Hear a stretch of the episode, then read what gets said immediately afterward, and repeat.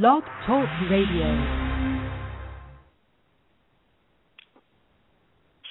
Well, hello and welcome to Book Journeys Radio. My name is Angela Lauria, and I am very excited today to have with me co-authors. Um, I think this is going to be a great, great show for everybody who is thinking about um, writing a book with a friend or colleague.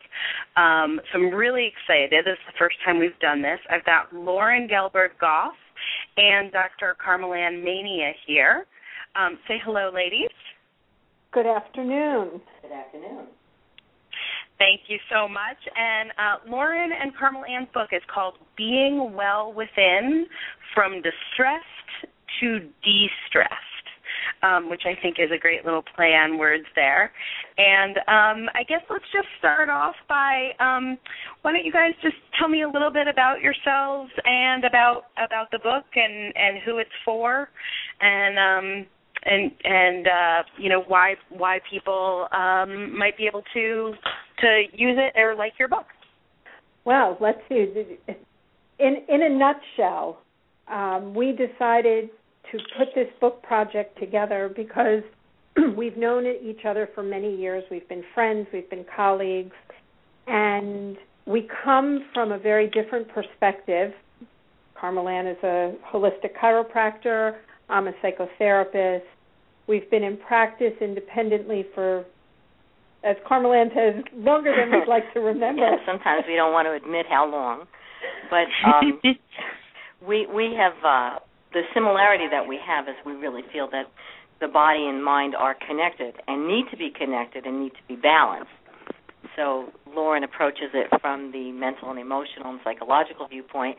I approach it from a, a physical and a metaphysical viewpoint. And the book kind of came out of work that we've done together in seminars and, and workshops for patients and friends and colleagues. And I would say it's an interesting combination because Loren, you're a licensed clinical social worker, right? Correct. And then um, Carmel-Ann, you're a chiropractor. I'm a chiropractor. Mm-hmm. And I've right. done so family. That's really family body and mind right there. yeah. Exactly. And as we say in the book and in our workshops, stress is a given in this lifetime. Suffering is optional. And we and we really wrote the book so that people would have a resource to learn how to use the stress that is an absolute given in our lives that it doesn't have to wear them down. It can actually empower and motivate. And using different strategies and support, and, and we have workbook pages at the end of each chapter so that people can really get into the work of taking back the power in their lives mentally, emotionally, physically. And the book, while we didn't really have a, a specific age group that this was targeted for, because so many people are dealing with the effects of stress in their lives. It's really for anybody over probably over the age of 30 who has stress mm-hmm. because I think that people under 30 don't connect to the stress levels in the same way. Right. They also yeah, they I think have that's different coping interesting. mechanisms. That what? They have different coping me- mechanisms. Right. Absolutely. Yeah. So what I think is interesting about this topic, this is um, I do uh, book coaching as well as publishing, and when I'm talking with authors at the beginning of their process, very often they have a book idea that's you know maybe about stress or maybe about you know happiness or anxiety, different sorts of general topics that would appeal to everyone.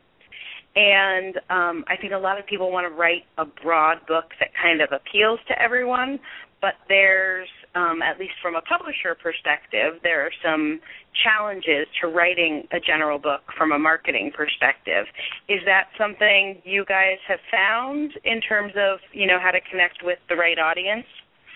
Yeah, to some extent, that's true. We what we found though is that uh, we sort of directed it towards people that we've dealt with. Uh, I've had a very generalized practice at very young patients, very old patients, and and Loren also has had some. But we we tend to find that the people that that are most stressed out and need those those tools are really people in let's say between 30 and 70 and mm-hmm. um you know we're we fall in that category somewhere um, closer to 30 than 70 maybe and um what we found is that the advice we were giving our clients and our patients and that we were using over and over and over was something we thought needed a broader audience. We needed to get it out to more people because that appeal was very broad. And we wanted to be very, very practical. One of the feedbacks that we got on the book after it went out was that, gee, it was very practical, but but full of love. And and we hmm. tried to be non-judgmental, but to give people practical tools to be able to go forward in their life in a way that that they would feel balanced and and feel empowered and feel comfortable. Well, I do find that people don't enjoy being lectured to by their authors. So having that um, compassion and empathy, I'm sure, is a big, you know, it's a big benefit of of the of a book like this, any book like this, is being able to balance advice without that sort of nagging lecturing approach. And having so, having read many self-help books, having been involved in the mental health field for so long, it people pick things up all the time, and it's the I have found the key is how do we implement these strategies. People have plenty of great ideas. How do we do them? How do we bring them into our lives? And that's really core focus of the book is bringing these strategies to de-stress different aspects of your life at any given moment, being able to use them on a day-to-day basis. One of the differences well, I, too. Oh, I'm sorry. Go ahead, Angela. No, go ahead.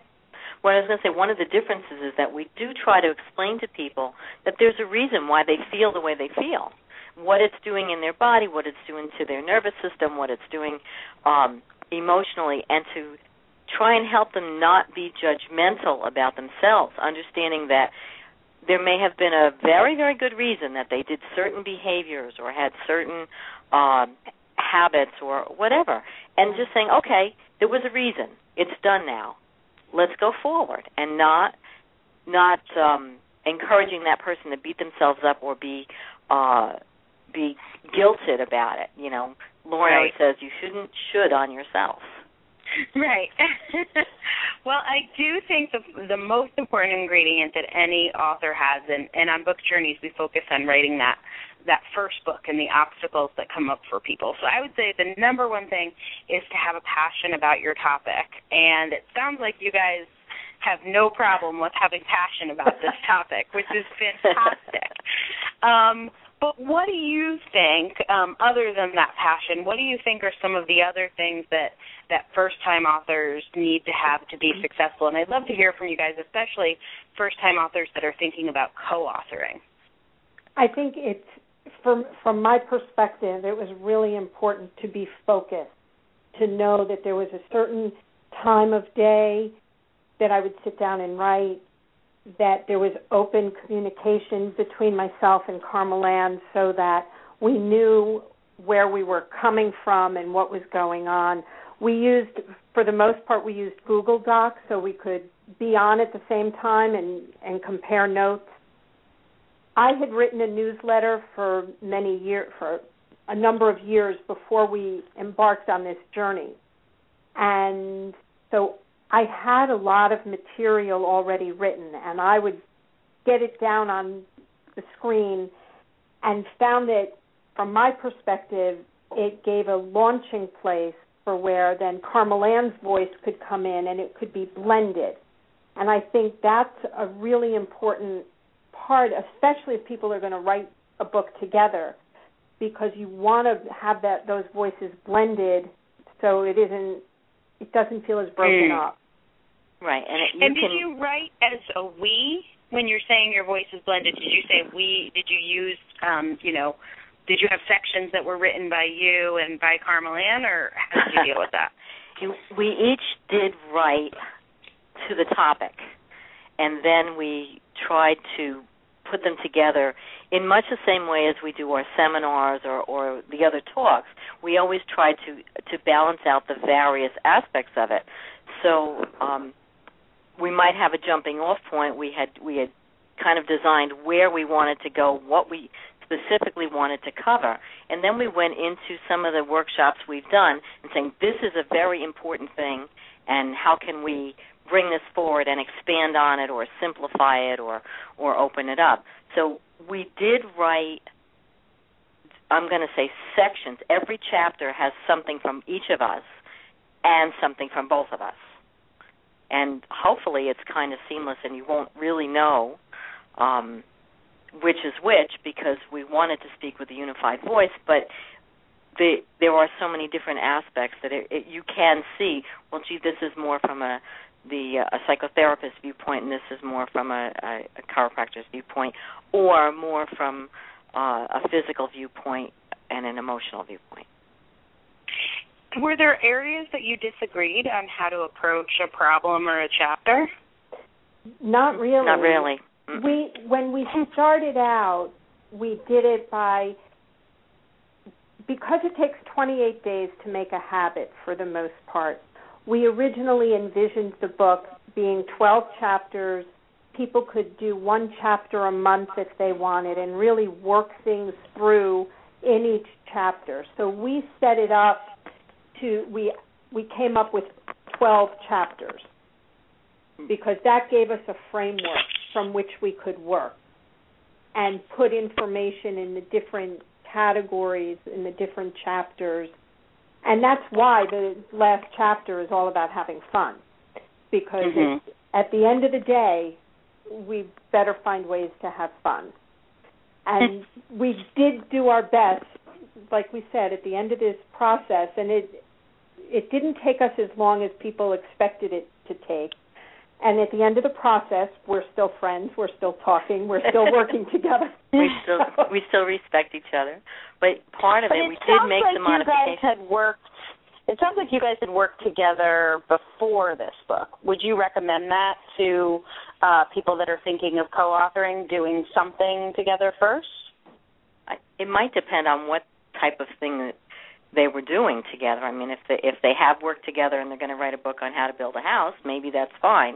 But if they're going to mm-hmm. write a novel, maybe not. Uh huh. I think it's knowing who you're writing with and being able to have open, healthy communication. There, it's. I find it very important that whatever happens one of the basic tenets that we operate from is that we take nothing personally. Either one of us or anybody thinking of writing with somebody, you're going to have stress, anxiety, tension, and you will have different working styles. And it's really important to not put your working style on someone else. And there were times that I know I pushed because I operate on a very different time frame than Carmel Ann. Oh yeah. and she was very patient with me and very understanding. Well, but on the on the other hand, Loren was also very understanding because I'm more of a spurt writer, and she's more of a a, a okay today I'm going to sit down and do this for this amount of time. So I'm thinking and thinking and thinking, and then I sit down and go and write all this stuff down, and she's going from another viewpoint. But we, because we are good friends, and because we know how to say we really need to get this done by today or tomorrow, or you know, or calling up and saying I just couldn't do it today, sorry, and in the end, we were able to get it. We did have a a relative timetable, which we we pretty much kept to our timetable. I think we went about 28 days over what we our expected finish date was, and a lot of what what we were able to do, we had worked together. The book really came out of the work we had done, the research we had done, the points that we felt were very important that we made when we worked with individuals or we worked with groups. And we had worked out a lot of that together before, and it became a matter of just writing it down, you know, on paper or in the computer. Right. on, on computer paper. Right. On Google Docs, which I think is a great collaboration platform, and I particularly like the price point because free is my favorite number. So. That's right. it was Um, very so- good for us to be able to do that and make corrections and do it together if we needed to or separately. It was great. Yeah, it's pretty amazing. Um, so one of the things that I um, that I tell people and that I've seen is even if no one buys your book, just having completed a book and being able to hold it in your hands and bring it to a speaking engagement or give it to a prospective um, you know, client or partner or something like that can have tremendous positive effects, even if you don't do the marketing behind it, which I know I want to get to and talk to you guys about that a little bit. But I'm wondering for for each of you, has there been any have there been any positive outcomes of just having a book, and has it been different for each of you? Absolutely. Yeah. There have been some positive outcomes of having the book. There is a certain sense of validation that you show up at a networking event or at a business meeting or even with prospective clients and patients. I've we've just written a book, here's our book and it immediately puts you on a different um, validity level. You're recognized. We've had we will get into the marketing as you say because I think that's been the toughest part of this journey for me. Um, it's finding out who you need to know and how to make those contacts because it doesn't seem enough to have the book. It's wanting, for me, it's wanting people to know it's there and how good it is. Yeah. For me, I I have to say that that one of the most exciting things is not only that validation, it sets a different tone when you say, "Well, no, I I, I just wrote a book," and that people will say, "You wrote a book? I never met an author before," and that was kind of a fun thing to come to realize we're author. But the biggest surprise was people that I have talked to for years and helped for years and who I felt respected by for years would say, "Wow, this book is really good." Or it changed my life. And I know I've told them what they're commenting on a dozen times, 20 times, 30, 50, 100 times, but seeing it in print says something to people that makes it very real. And being able to go home and look at it and digest it outside of the 15 minutes or 2 hours or 4 hours that we spend together is is really it, it's a revelation to me that the, the written word really makes that has that effect on people.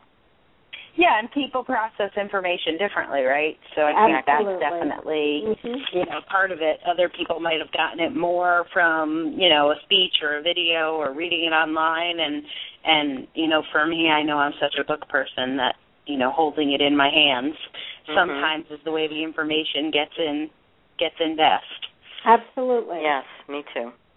And I So, and I love um, I love the idea of having a book that presents something for people that they can then they look at you differently.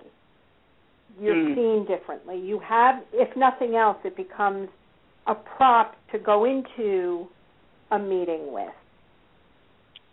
Yeah, I love that word prop, and I work a lot um, with people on getting media appearances, and sometimes holding the book is a really nice prop to make your media appearance um, kind of pop a little bit. Just having that that prop. Well, it was very. I did have an experience of going to a networking event, and I had the book in my hand, and I was showing it to somebody who said, "Oh, thank you so much," as if the assumption was it was just a giveaway. Mm. And I found that very a very interesting moment for me because it was like, "Oh, well, it's not a gift," you know. And, and needing to address that that people think if they meet you you should just be giving them a book Right, and actually, that this is an interesting point. So, like I said, I wanted to talk about marketing, but this relates to marketing, which a lot of authors don't realize. And you guys published with Balboa, which is um, the author-funded division of um, my favorite publishing house, which is Hay House.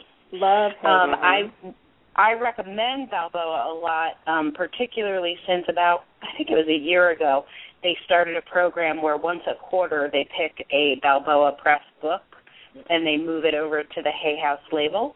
Right. Um. Which is yeah, that's very exciting um, opportunity that I think makes them unique as as an author funded house. But many people think, hey, it's your book, you own the copyright, you paid for it to be published. You must be able to get, you know, unlimited copies of it or a couple hundred copies and doesn't exactly work that way, right? Was that a surprise to you? Did you know about that? And how much do you pay for copies? How does that work for you? Wow. Well, it was a bit of a surprise, though we knew that it was semi self published, as I think the way they told us it was. Um, well, it was interesting to find out that great big distributors could get it for less than we could, and it was our book.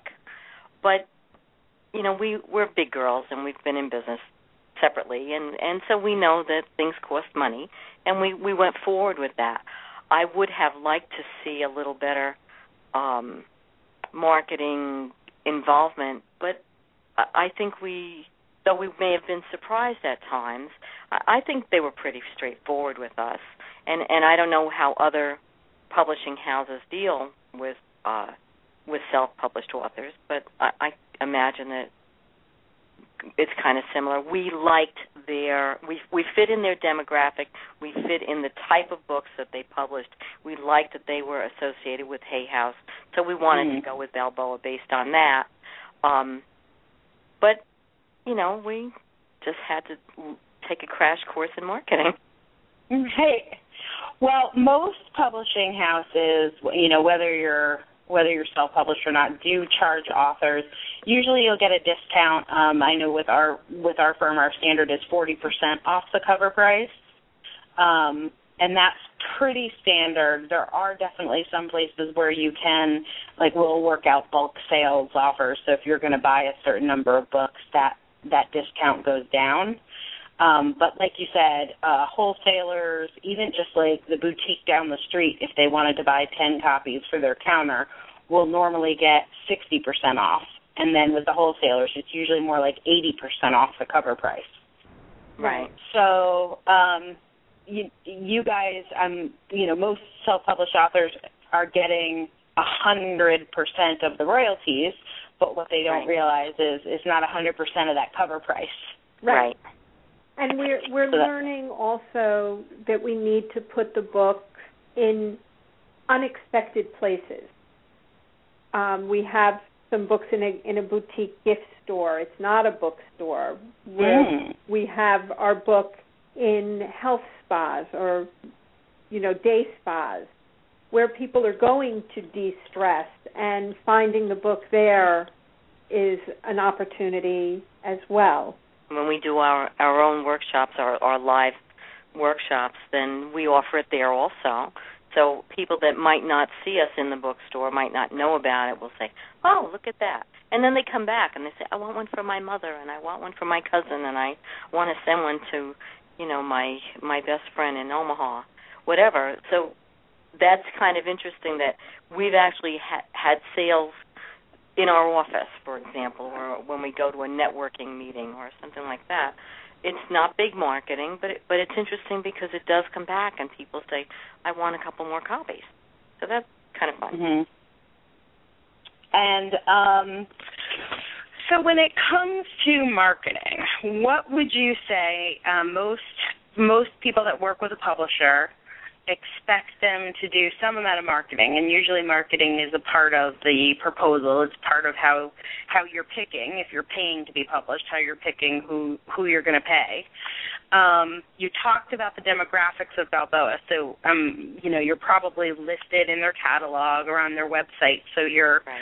reaching the right people in that way um, but what has been either expected of you or what have you expected of your yourselves in terms of the marketing contribution you need to make to the equation? We've had to basically do everything. They offered suggestions and recommendations, but it was on incumbent upon us to get out there and do it. For additional few thousand dollars, they would do a little bit more, but mm. it is not. It, it we got a list of suggestions. Um, doing radio and programs. the list that you got was that the same list that anyone would have gotten, or did they customize it to your book or your goals? No, it was the same list. I'm pretty sure anybody would have gotten.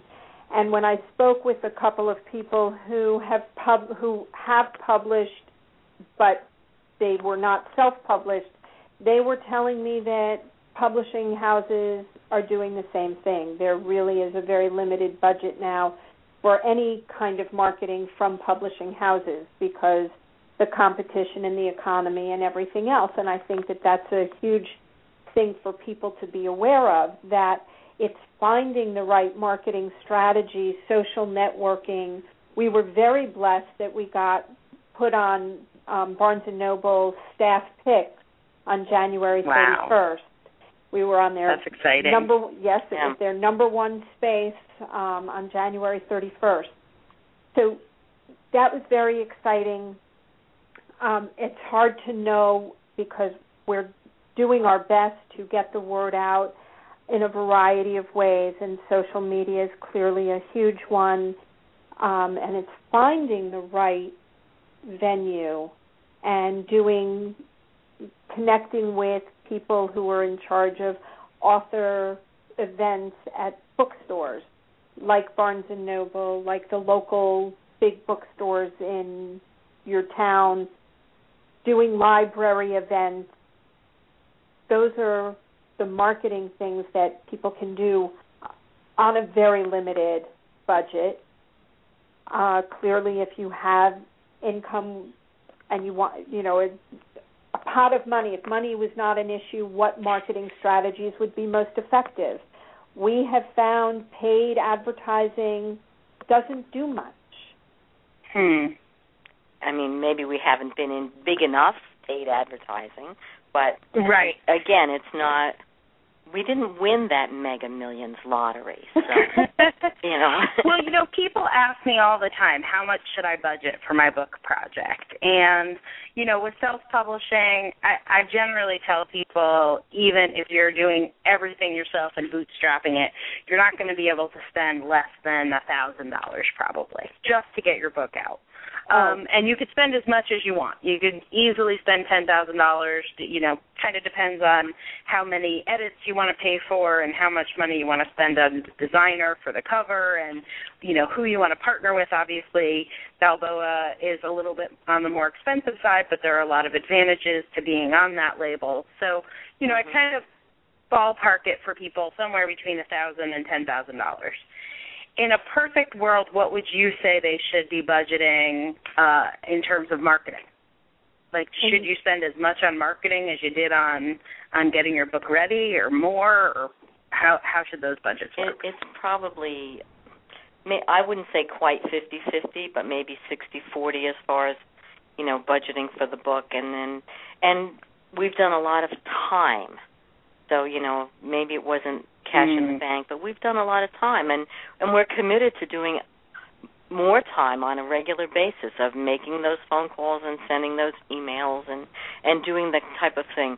So I mean, I, I to me, one to ten thousand dollars sounds like what people are going to have to do, and we haven't hit that mark yet. The ten thousand we haven't hit, but we're over a thousand dollars in in, in marketing. marketing at yeah, much, quite a bit Pro- Probably one of the best suggestions we got was for promoting the book and a way of, of marketing is to go to different venues, be it a depending on the topic of the book, obviously, but whether it's a Rotary Club, a Knights of Columbus, a church, a synagogue, and rather than being paid to speak, that the organization buys a certain number of books to give away, to offer Excellent. to their patrons, to their uh, congregants, whomever, so that they can get a discount on the book. If we paid 50%